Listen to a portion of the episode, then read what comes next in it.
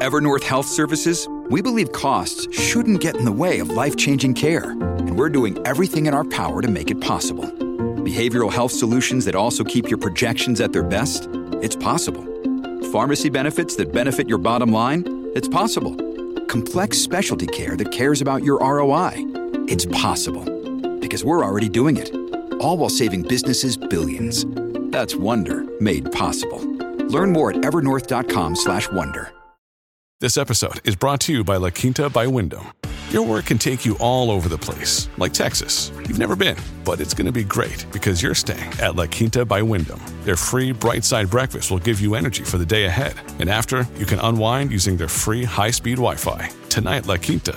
Tomorrow, you shine. Book your stay today at lq.com. Welcome to the only daily podcast focusing on compliance news of the day. Each morning, start your day with a cup of coffee and Tom Fox, the voice of compliance, to hear about four of the top compliance, corruption, or leadership stories you will need to start your day. The Daily Compliance News is a production of the Compliance Podcast Network.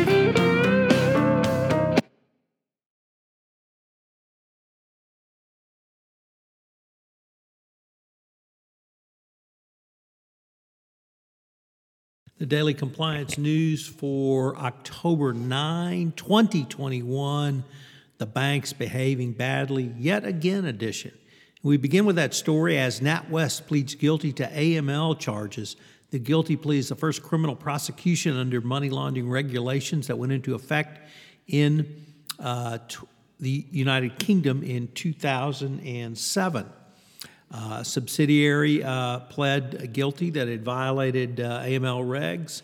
The guilty plea uh, was uh, made in court in London. The criminal charges brought by the Financial Conduct Authority stemmed from operational weaknesses in the bank's money laundering protections between 20, 2012 and 2016 that caused it to fail to adequately monitor accounts of unnamed UK incorporated customers. Next up, the president of the IMF, uh, Kristalina Georgieva, is in uh, big uh, trouble because of her actions uh, when she ran the World Bank, where she pressured uh, bank staffers to change the uh, reports they were doing. They're doing business survey um, to put China in a more favorable light. Course, she's denied these allegations, and it's even goes so far as to uh, offer a rebuttal. Yet uh, that just doesn't seem to square with the facts that she surely uh, tried to influence the uh, staffers to change the report. The controversies always also raised questions about China's influence in multinational institutions. It's become a huge distraction for the IMF.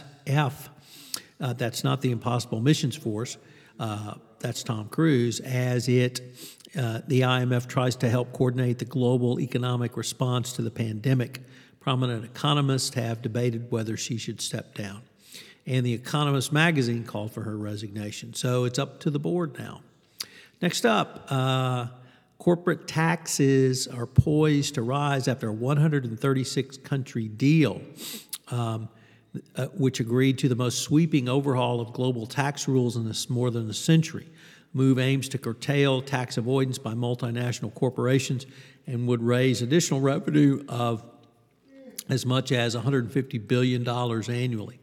But according to the accord, it must now be implemented by the signatories. And of course, the uh, Know Nothing MAGA hat wearing Republicans in Congress have announced their against this uh, simply because it benefits uh, the citizens of the United States. So the reform, though, sets a global minimum corporate tax at 15%, and you would think that even Republicans would recognize that the United States is never going to get to that level. And our final story comes to us also from the Wall Street Journal, as two parents have been found guilty of all charges in the Varsity Blues case. Gamal Abdelaziz and John Wilson were found guilty after about 10 hours of deliberations. This was the first case that went to trial, and so is significant as it demonstrates the jury did not believe any of the defenses raised by the two parents that they thought this was a legitimate donation and or they'd done nothing wrong and or this is the way the system works and or that the colleges involved were really the corrupt actors. The Daily Compliance News is a production of the Compliance Podcast Network and a proud member of C Suite Radio. Thanks so much for listening. I hope you'll join me again tomorrow.